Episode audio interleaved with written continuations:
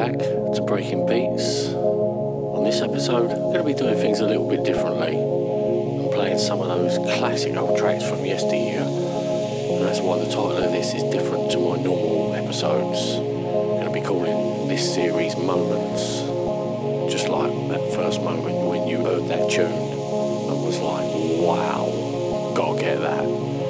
Included in this episode are some tunes from yesteryear just really caught my attention and they really shaped my journey through drum and bass, leading me to what I'm into now. And I really hope you guys enjoy this too.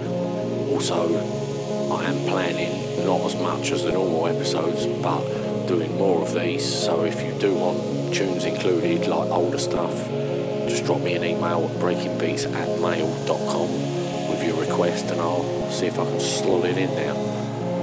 As usual, I always include a track list so you know what tracks what. If you're not sure, just leave a comment and I'll do my best to put the track name next to it. And on that note, it's time for us to go back and grab a few moments. And classic ones they are at that. Hope you enjoy.